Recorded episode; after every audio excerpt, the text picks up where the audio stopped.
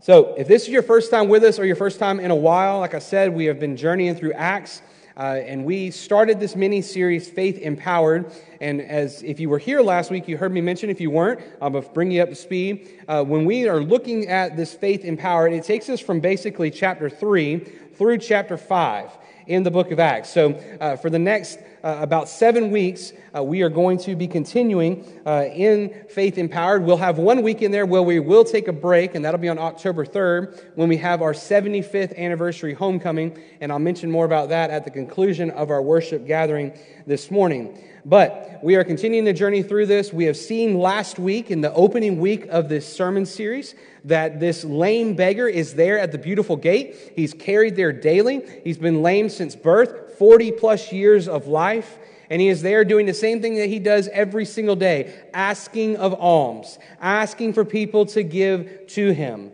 And then, right there in that moment, Peter and John are going in at the appointed time, the ninth hour at three o'clock in the afternoon, to go and worship. And as they are entering the temple, they see this lame beggar. And the lame beggar is looking at Peter and John as Peter says to look at them.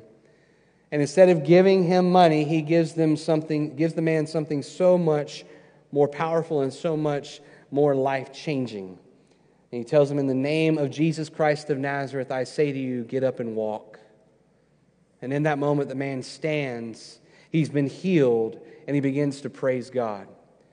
So that's where we ended last week, and now we're continuing. Most people will include chapter 11 if they're preaching through that opening passage, but I decided to hold off for this week to give some context to tie into what we're doing today. But I've entitled the message today, Good News Proclaimed. Good News Proclaimed. And let's stand together and let's honor the reading of God's word as we read verses 11 through 26 and understand how the good news is proclaimed as Peter gives another sermon. Chapter 3, starting in verse 11. While he clung to Peter and John, this is the lame beggar that's been healed. While he clung to Peter and John, all the people, utterly astounded, ran together to them in the portico called Solomon's. And when Peter saw it, he addressed the people Men of Israel, why do you wonder at this? Or why do you stare at us as though by our own power or pity uh, we have made him walk? The God of Abraham, the God of Isaac, the God of Jacob, the God of our fathers glorified his servant Jesus, whom you delivered over and denied in the presence of Pilate when he had decided to release him. But you denied the holy and righteous one and asked for a murderer to be granted to you. And you killed the author of life, whom you raised, whom God raised from the dead. To this we are witnesses.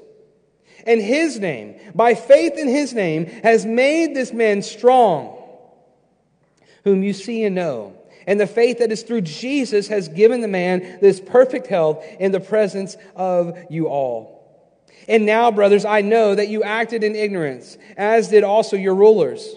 But what God foretold by the mouth of all the prophets that his Christ would suffer, he thus fulfilled. Repent, therefore, and turn back, that your sins may be blotted out that times of refreshing may come from the presence of the Lord, and that he may send the Christ appointed for you, Jesus, whom heaven must receive until the time for restoring all things about which God spoke by the mouth of his holy prophets long ago. Moses said, The Lord God will raise up for you a prophet like me from your brothers, and you shall listen to him in whatever he tells you. And it shall be that every soul who does not listen to that prophet shall be destroyed from all the people and all the prophets who have spoken, from Samuel and those who came after him, also proclaim these days. You are the sons of the prophets and of the covenant of God made with your fathers, saying to Abraham, And in your offspring shall all the families of earth be blessed. Excuse me. God, having raised up his servant, sent him to you first to bless you by turning every one of you from your wickedness. This is the word of God. Let's pray. Father in heaven, Lord, now as your word is proclaimed, I pray that you would be the one proclaiming it, Lord. Lord, let this be nothing of myself. Lord, speak through me during this time. Lord, may we have ears to hear. Lord, that we would listen to the words that you proclaim right now. Lord, that we would not be distracted by anything sounds, our phones, thoughts of what is to come or what we've been going through. Lord, we just want to focus on you right now. Have your way in us, O God, we pray. Amen. You may be seated.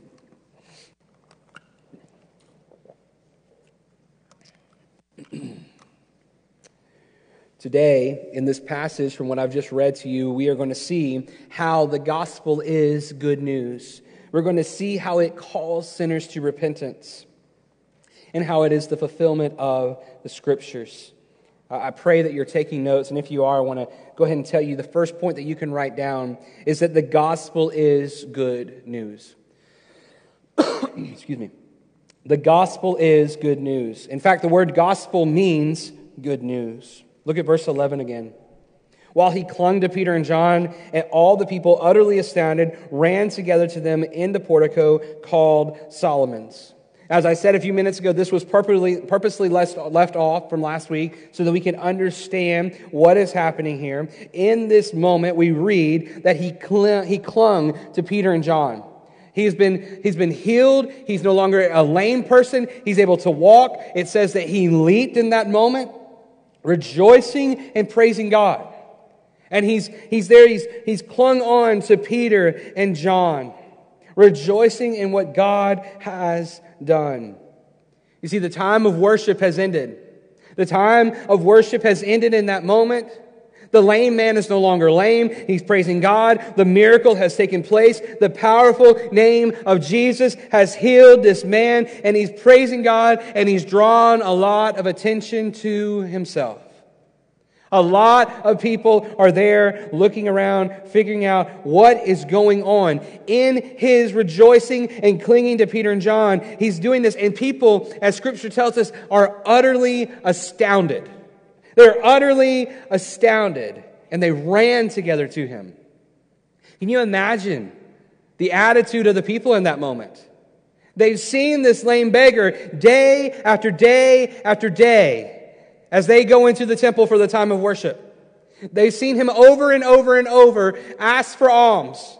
They've seen him and they know this is the guy that's been carried over and over and over to the beautiful gate day after day.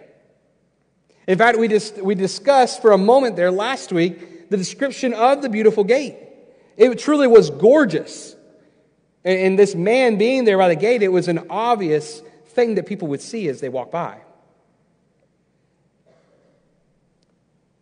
After they are utterly astounded and they see that this man is now able to walk, it says that they ran to the portico that's called Solomon's. Now, this is in the area uh, of the temple.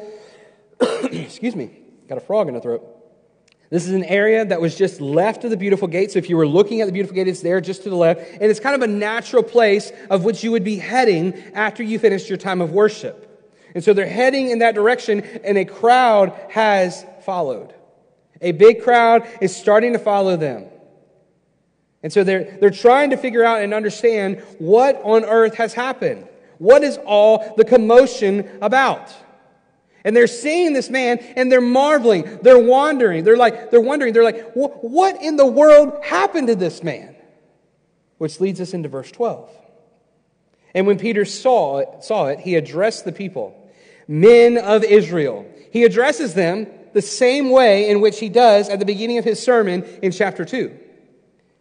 He says, Men of Israel, why do you wonder at this, or why do you stare at us as though by our own power or piety we have made him walk? He's looking at me, he's like, Why are you shocked? Why are you, are, are you caught off guard by this? It is not by our own power that this has happened. It is not because of us that this has happened. It's almost as if he's trying to help them understand just a little deeper something that they should already know. You see, they should have known. Because at the beginning of verse 13, I'll read it to you in a minute, but he references these names of God. And in doing so, it's his way of pointing to them hello, this is God Almighty that has done this work. You know this God, you know him powerfully. He makes sure to not take the glory for what he's done. He says, as though by our own power or piety that we have made him walk. Peter's making it clear don't look at us.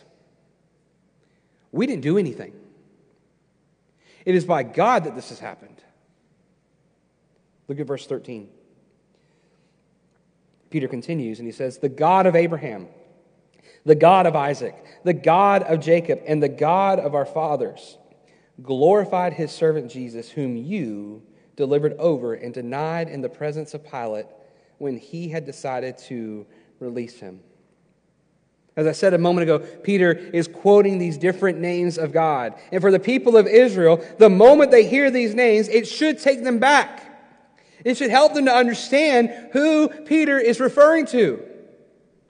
It should take them back, knowing the scriptures. Because remember, this is the Old Testament. I mean, this is the New Testament being lived out in this moment, so the New Testament hasn't been written yet. They only know the Old Testament as the scriptures. And for many of them, they, they remember and they can recall wait a minute, hearing those names, that takes me back to the Exodus account. That takes me back to the book of Exodus. One of the things specifically in Exodus 3 6, God is approaching Moses there at the burning bush, through the burning bush, and he says, I am the God of your father, the God of Abraham, the God of Isaac, the God of Jacob. See, I, I love when we see in Scripture how Scripture points back to Scripture. Here in this New Testament account, we read that Peter is making this reference of these different names, and it's the exact same thing that God said to Moses there at the burning bush. For the people listening, this is a wake up moment. This is a moment for them to, to, to just take their ears and really zone in and pay attention to what Peter's saying. It's not because of me, it's not because of John, it's because of the God of Abraham, the God of Isaac, the God of Jacob. Now, back in verse 13, I'll read it again to you. After he says those names, glorified his servant Jesus, whom you delivered over and denied in the presence of Pilate. Let's stop there. When he says there that he glorified his servant Jesus, Peter's wanting to tie together the, the understanding of what he's trying to tell the people here. He's wanting them to know the God that you know from that account with Moses, the names that I just gave to you, he is the one that glorified his son, Jesus. You know, Jesus, the one who you recently had killed. The one that you recently sent to Calvary's cross. Yeah, that Jesus. Yeah, he's not dead. He's risen. He's defeated the grave. It is because of him that we can even do what we're doing here in this moment. He also says, Whom you delivered over and denied in the presence of Pilate when he had decided to release him. Peter's laying it on thick here. He's laying it on thick. He's drawing them to the reality of what their sin has done. Their sin sent Jesus to the cross where he would suffer. Now, we all here in this place, watching online, if you're listening to this at some point down the road, we all can't hear that and get all bowed up and say, See, that right there. They sent Jesus to the cross. Their sin did that. No, no, no, no, no, no, no, brothers and sisters. Our sin did that. Our sin sent Jesus to the cross. Here in this moment, Peter is preaching to them and teaching to them. But, brothers and sisters, we can put ourselves there in that moment. Because our sin, my sin, although I wasn't thought of, my parents hadn't been born yet, my grandparents hadn't been born yet, decades, decades, centuries hadn't passed yet. I wasn't a thought on anybody's radar except for God's and yet Jesus still went to the cross to die for me. And he did so because of my sin that separated me from God. And he did the same for you and your sin that separated you from God. Peter's way of describing God's exaltation of Jesus after his humiliation and his death, it ties into what the prophet Isaiah talks about in his book. Now, I want you, if you're taking notes, or even if you're not, just jot this down. I'm not going to put it on the screen. I want you to take the time and go and reference this. Write down Isaiah 52 and Isaiah 53. Isaiah 52 and Isaiah 53. Because those passages there point to the suffering servant, King Jesus. And the fact that it was the will of God, don't miss this, the will of God to crush Jesus there on the cross. It was the will of God to crush his only begotten Son. It was the will of God to have Jesus beaten, flogged, mocked, nailed to the cross, and then God's wrath poured out on him in our place so that we wouldn't suffer.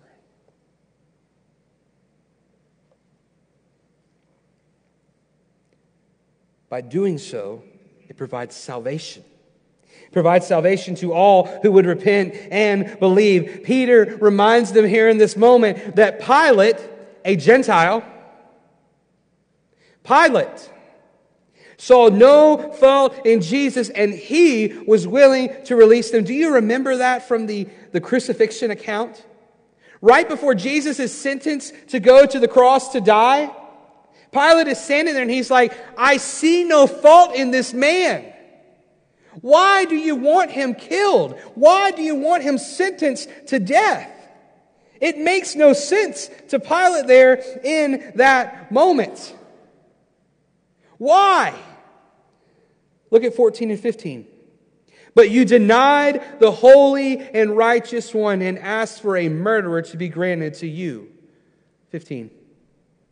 And you killed the author of life, whom God raised from the dead. To this we are witnesses. See, Peter continues and he calls them out for their sin, as he's been doing. And when given the opportunity to have Jesus released, he's reminding them, you guys had the opportunity to do that, and yet you asked for Barabbas instead. You asked for a murderer, one that deserved the punishment that was coming to him. You asked for him, and you said, crucify him to Jesus. Peter declares there that they killed as he says, the author of life. In other places of the New Testament, that phrasing there, that word that's used there in the Greek, it refers to the terms leader or founder. The message is clear. Jesus, whom John in his prologue at the beginning of John 1 talks about, in the beginning was the Word, the Word was God, the Word was with God, referring to Jesus. Jesus is the author of life. Jesus is the one whom gives life. In that moment, when he's sentenced to the cross, they killed, or so they thought, the one who gives life, but God. But God raised him from the dead. And as Peter says, we are witnesses. No other religion out there can point to a statement like that. Because no other religion with their God, little g, can rightly proclaim that their God is alive today. Because they took the form of a man and they lived a life and they died and that's it. Yet Jesus dies, resurrects to new life, and the apostles witness his resurrected body. Which Peter says we are witnesses. We've seen it with our own eyes. We've seen his hands with the scars. Peter lays down the fact to them that none of them saw coming. Basically, yeah, you guys left him for dead. But after dying on the cross, he resurrected. He's alive! He's alive. We've seen him, we've watched him ascend into heaven. Verse 16. And his name, by faith in his name, has made this man strong, whom you see and know, and the faith that is through Jesus has given the man this perfect health in the presence of you all. Peter then declares that it is by that man's name, by the name of Jesus, and by faith in that name that this lame man was made strong and therefore is standing before you, jumping around, praising God. It is by the name of Jesus and faith in that man's name that this took place. It says, whose faith in this. Now we have to ask the question whose faith is Peter referring to? Is Peter referring to by faith of the man that's been healed? Or is Peter maybe referring to himself? By faith in the name, Peter had to show faith. What is Peter saying there? Well, if we look, it's a little bit of both. You see, it was by faith that Peter looked at the man and said, Look at us. And he says, I declare in the name of Jesus Christ of Nazareth that you get up and walk.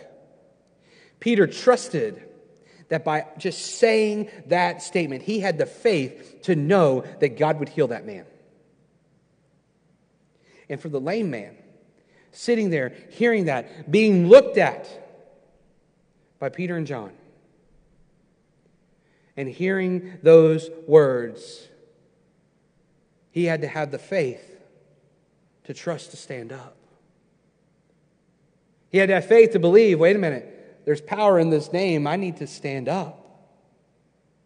And he had, he had to have that moment of, of clarity from Peter and John, grabbing him by the hand and helping him to his feet. But it is by faith.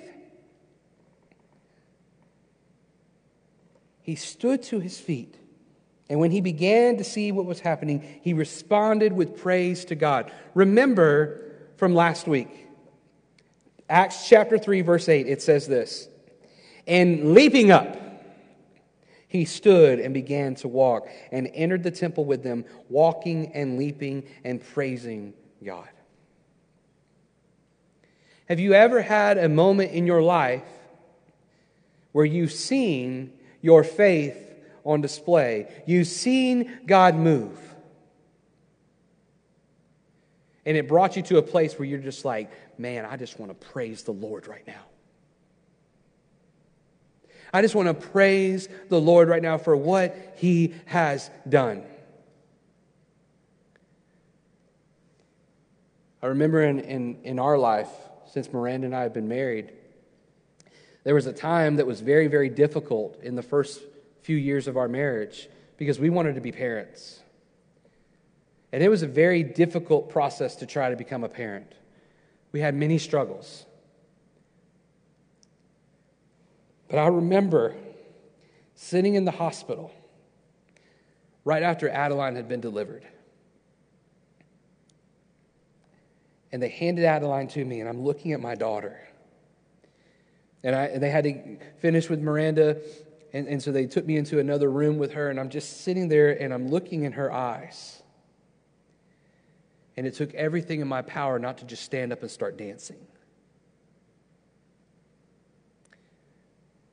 We trusted that the Lord would give us a child. And I know for many that doesn't always happen. I'm being sympathetic to that. I'm just giving you a moment where in our marriage where it was difficult, we trusted, we, we believed that God would give us a child, and we had that child. And in that moment, I saw the faithfulness of God in my arms. And it just brought me to my knees in praise and worship to God for what He had done. I've had the same thing happen in my life where there's been a friend of mine who calls me that says, Hey, I'm reading in my Bible, I'm trying to understand the stuff, but I'm not getting it. And we sit on the phone for the next 30 minutes and I share the gospel, and in that moment, God saves his soul. Have you been there? Have you been there in the moment where by faith, from hearing the word, you've seen someone that you love and you care for, that you've been praying for and begging God to save them, you've seen them be saved? It's a moment that you just want to run laps and praise God for what He's done. Praise God that the gospel is good news. Secondly, the gospel calls sinners to repentance. The gospel calls sinners to repentance. Look at verse 17. And now, brothers, I know that you acted in ignorance, as did your rulers. Peter lays out to them so perfectly for some of them to hear, and he follows up what he says about them acting in ignorance. How did they act in ignorance? If they were acting in ignorance, should they be held guilty for their sin? I mean, I think that's a reasonable question to ask. If they're acting in ignorance, they don't know any better. How are they guilty for their sin? How is it that their sin sent Jesus to do this?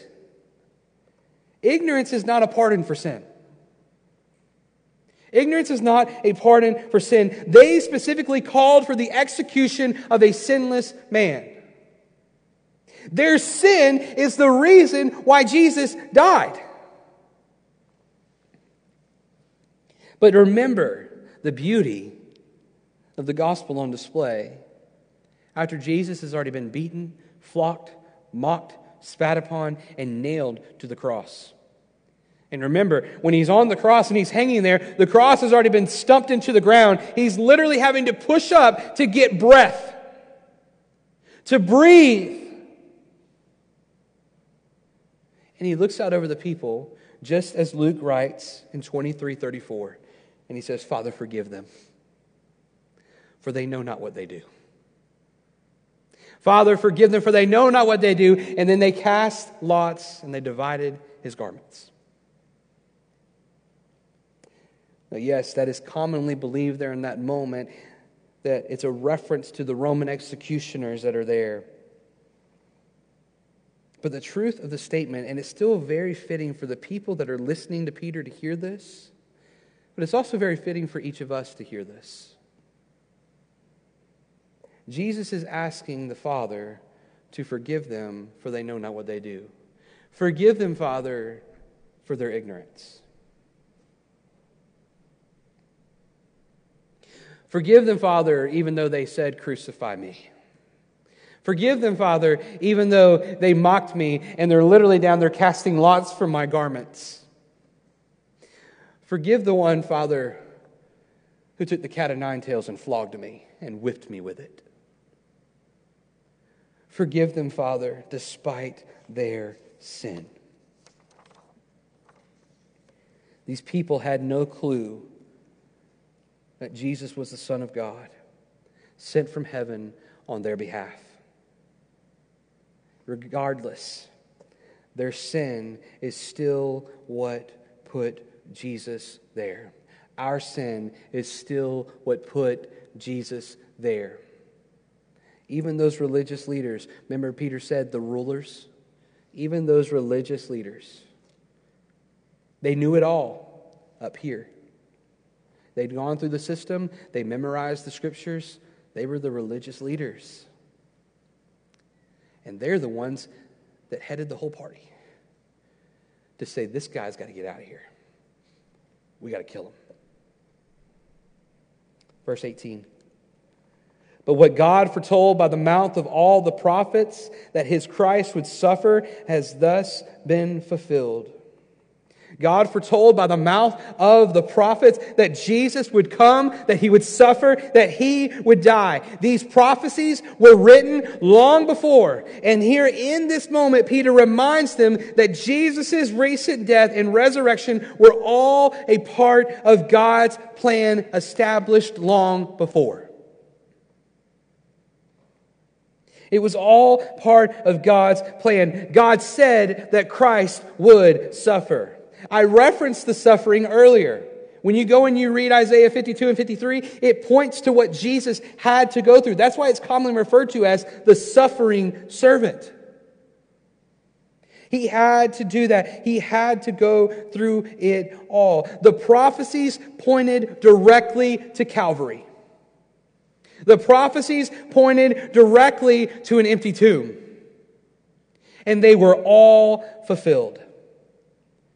You see, this is why when Jesus is there on the cross and he's hanging there and he's suffering, after the time had come, the wrath of God had been poured out on him, the Father had turned his face from his Son as he did that.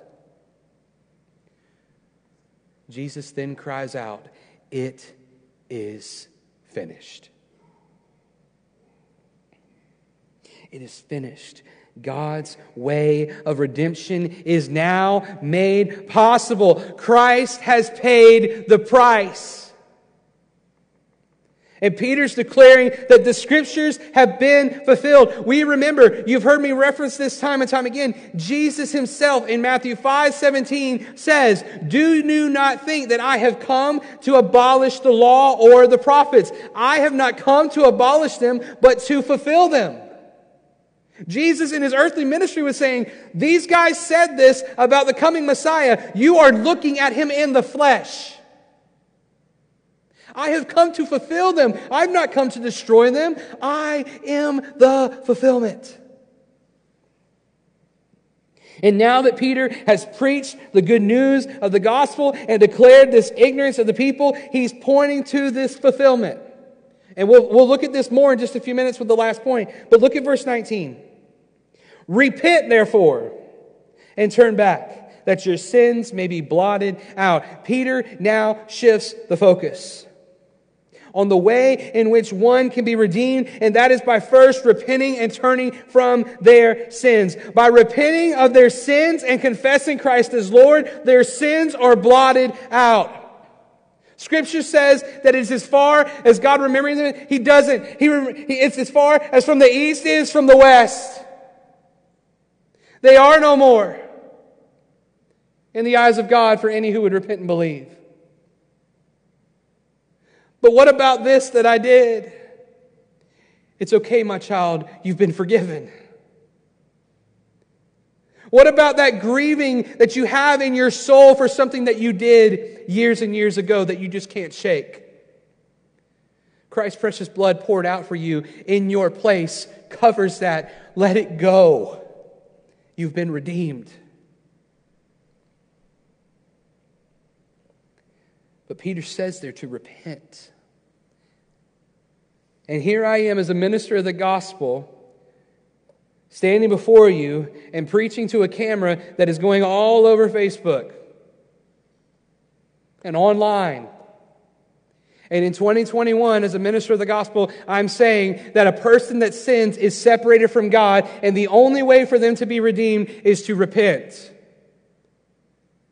That is not a fun word to people in the way that they perceive things in 2021. But regardless of what the culture says, the Word of God says that the only way that a person can be saved of their sin is to first acknowledge the fact that they are separated from God and repent of that sin. And so I say that to you to tell you this. It's not just the job of the pastor to tell our brothers and sisters that we love and we care for that are not Christians that their sin separates them from God. It's the job of all of us in a loving, Christ honoring way as God gives us the opportunity to share the gospel with our loved ones and the people that we care for and the people that God has placed in our life. We tell them, I have been redeemed. I was first a sinner separated from God. And here's the reality, bro. You are too. You're a sinner separated from God. And the only way that you can experience salvation through the precious blood of Jesus that was poured out on you, his defeat of sin and death, and his resurrection, is to understand your sin separates you from God. And therefore, you need to repent. You need to do a 180 and get away from it. Because the beauty of the gospel, as I said, is that Jesus, in his death on the cross, it cast our sin as far as the east is from the west. When God looks on a redeemed person, he sees Christ's righteousness that covers us. That is a thanks be to God moment, church, because here's the reality. If God looked on us without Christ's righteousness, all he sees on our best day is filthy rags because of how tarnished we are because of our sin. Verse 20 that times of refreshing may come from the presence of the Lord, and that he may send the Christ appointed for you, Jesus. Stop there for a minute. Peter points to the times of refreshing that may come from the presence of the Lord. Those of us who are redeemed can recognize this feeling, can we not? Can we not recognize that, that moment, that feeling of refreshing in our lives? If you are a Christian and you have been saved by God because of what Jesus has done, you don't have to walk around with the guilt and shame of your sin any longer. I referenced that a minute ago. You've been redeemed. You feel that refreshing. You know, because of what God has done for you, you have the promise of eternal life with Christ Jesus our Lord. You know that you have the Lord with you always because what? The Holy Spirit of God indwells you. The helper that when Jesus ascended and he said, The helper will come for you, go and wait. The helper came to them, and for every one of us, when we repent of our sins and confess Christ, the helper comes and he indwells us. And so when the moments of temptations arise, Scripture tells us the moment of temptation arises no matter what it may be. God provides the way out of that temptation in that moment. He provides the way. We have to be obedient to walk through it. But here's the thing the Helper, the Holy Spirit of God that indwells us. When the time comes and we don't see that way out and we give in to sin, He convicts us. He convicts us of the sin that we've committed. And it should draw us to our knees to say, Father, forgive me. I know I'm redeemed. I know that I'm saved, but Lord, I need to confess this before you. What does Jesus say in the model prayer? He continually reminds us that every day we would go before the Father and ask to forgive us our sins. It's this reminder to us, this discipline, if you will, that as the moments come in your life and you have sin, and we will all have sin every day. We have sin, do we not? If you don't sin every day, give me a call. Like, I need to know what you're doing. We all, every day, have sin in our life, whether it's a thought, whether it's an action, whether it's a word that we speak. We all battle sin, but we must confess it before God. We must give it to Him, lay it at His feet, as I said at the beginning of the gathering. Verse 21 whom heaven must receive until the time for restoring all things about which God spoke by the mouth of his holy prophets long ago. Peter points to Jesus' momentary ascension until the time of Jesus' return. Jesus has left, he's ascended into heaven, but guess what? He's coming back. He's not going to just stay up there at the right hand of God and just say, well, forget them. No, there's a day where he is going to return. There's a day where he's going to restore things to the way in which they should have been prior to the fall. The way that they were prior to Adam and Eve sitting against God and sin coming into this world. There's a day coming, folks, where there is no more sin. There is a day coming where Jesus will come back. He will return. He will wipe away every tear from our eye we will not experience the sting of death again.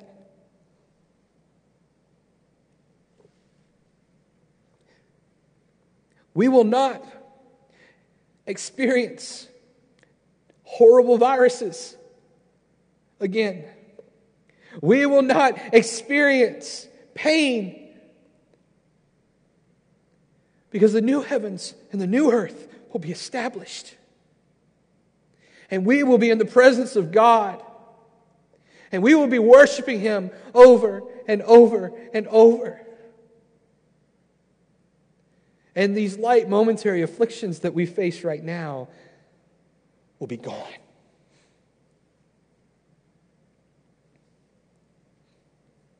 There are many things in my own life personally that I can't wait for, that I pray to God that I will be able to see. I continually pray for the salvation of my kids. And I will be able to see them confess Christ as Lord one day. I want to be able to graduate from my seminary. I want to be able to watch my kids grow up and get married and be a grandfather one day. There are many things that I want to still see happen in this life. But I tell you one thing when this life is over for me, I can't wait to see Jesus face to face. I can't wait. And until that day comes, while God still has breath in my lungs, and while He still has breath in your lungs, and I don't care how old you are, if you still have breath in your lungs despite your age, God can and will use you for the glory of His name and prayerfully for the kingdom of God to advance. If there's anything that I've said in this message and you've already forgotten it, please remember that part right there. Despite your age and despite how long you think you still have left, you still have breath in your lungs to be used by God for His glory and prayerfully the advancement of the kingdom.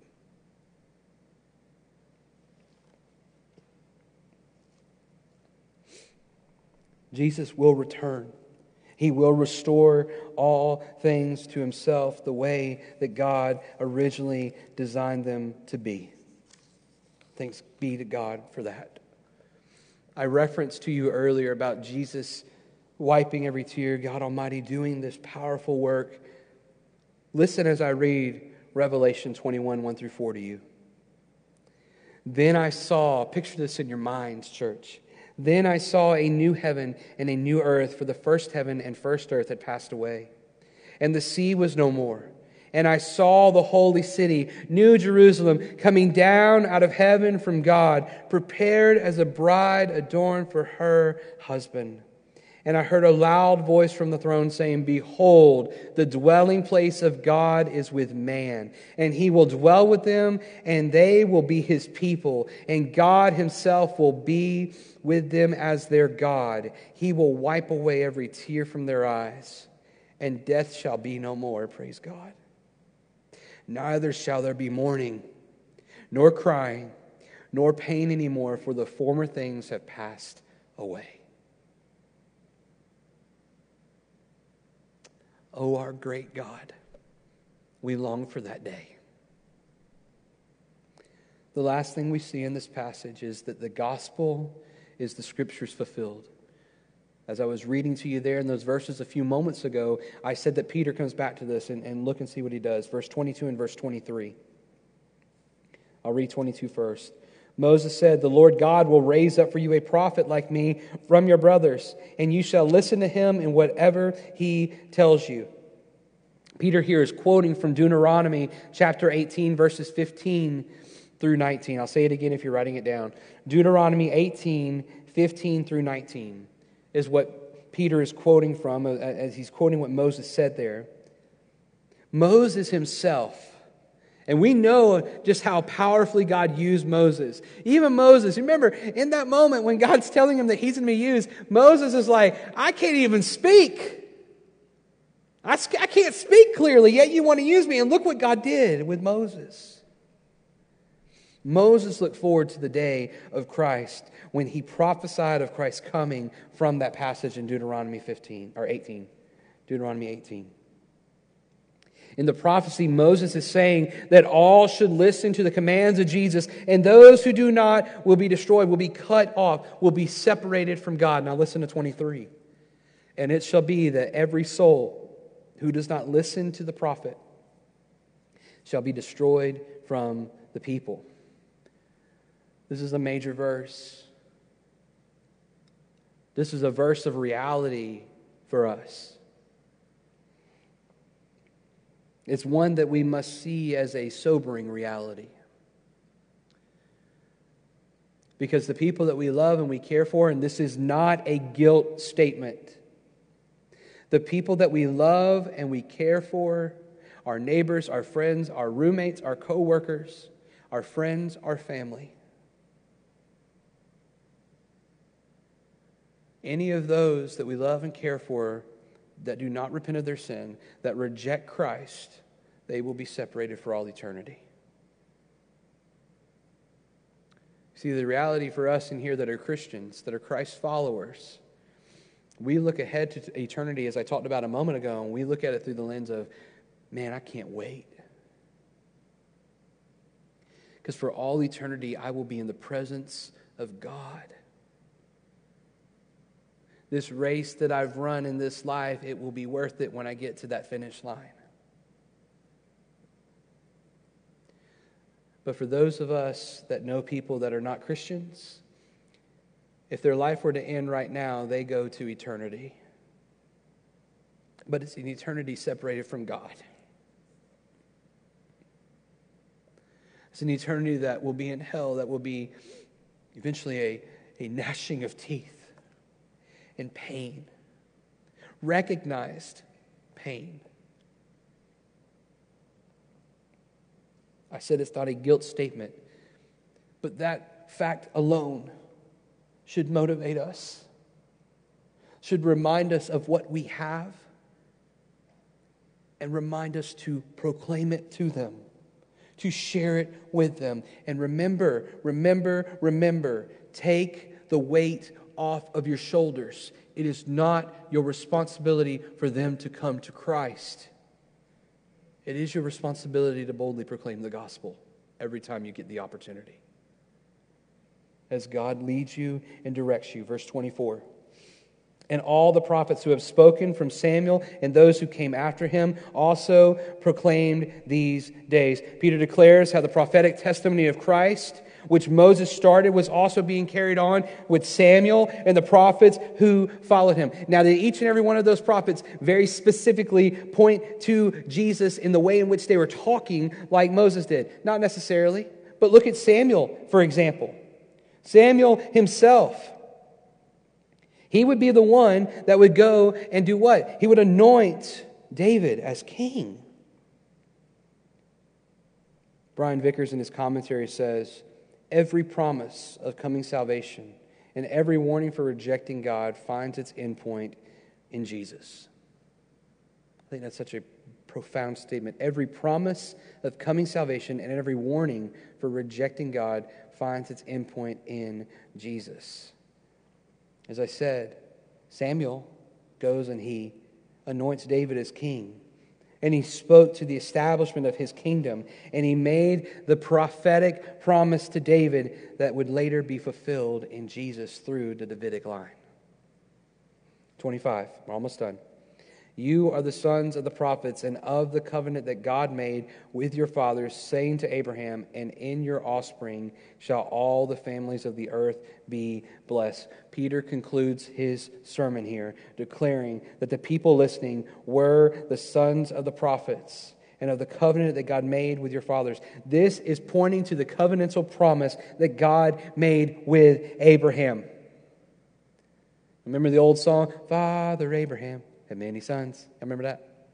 Come on, I got some head nods. Good. The promise was made to Abraham that the descendants would come, that he would be a father of many nations. Christ Jesus fulfilled that by dying on the cross, providing the way for any who would repent and believe Jews and Greek, Jews and Gentiles.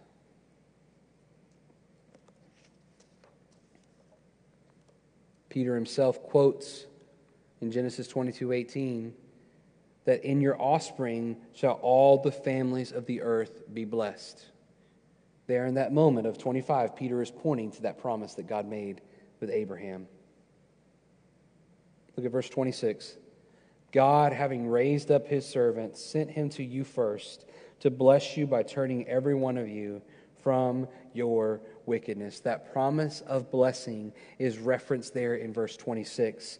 Peter tells the people that God has raised his son and sent him to them first, and in doing so, he will bless everyone who turns from their wickedness, providing salvation. Peter, in this moment, has proclaimed good news. That's why I titled the sermon, Good News Proclaimed.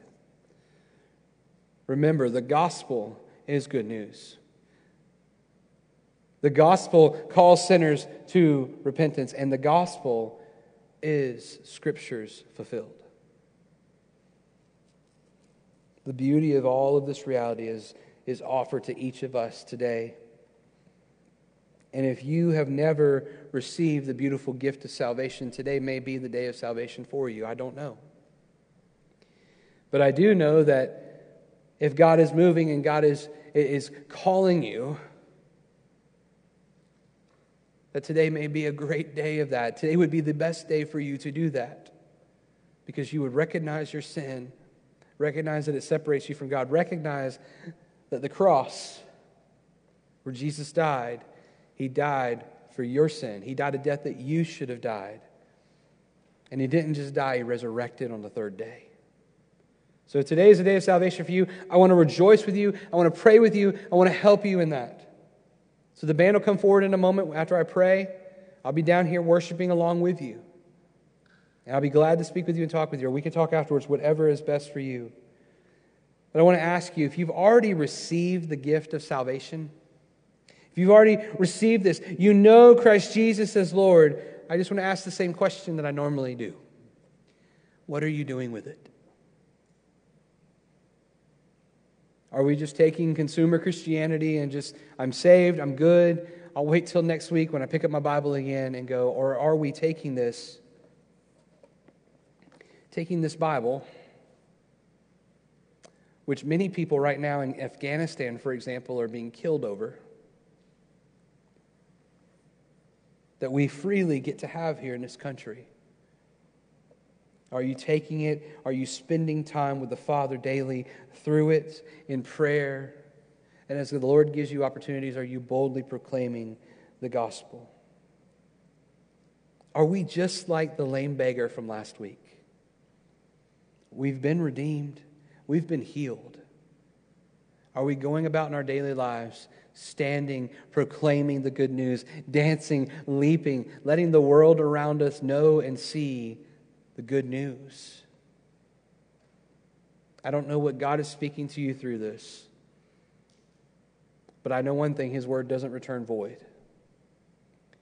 And so, here in this moment, you may not feel like the, the points are matching up and you're trying to figure it all out. I pray that you will ask God to make it clear to you.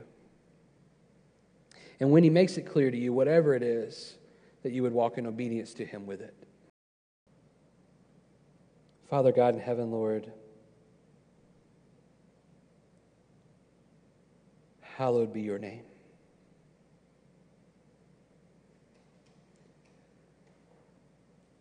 Father, we thank you for your word.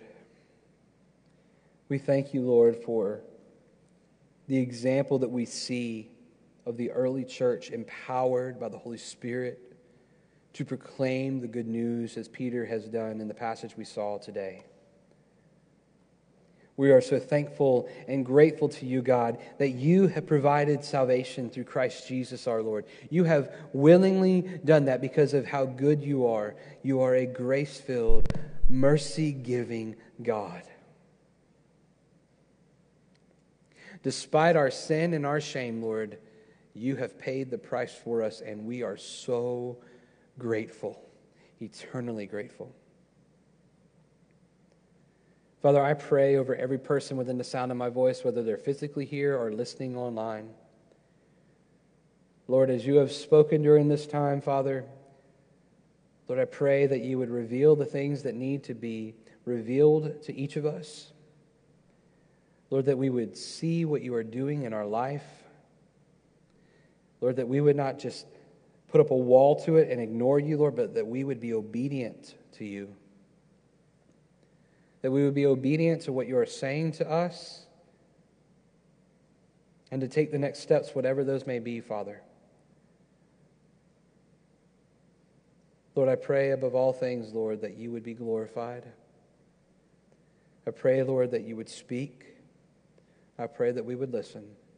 Have your way in us, O God, we pray. In Jesus' strong name we pray. Amen.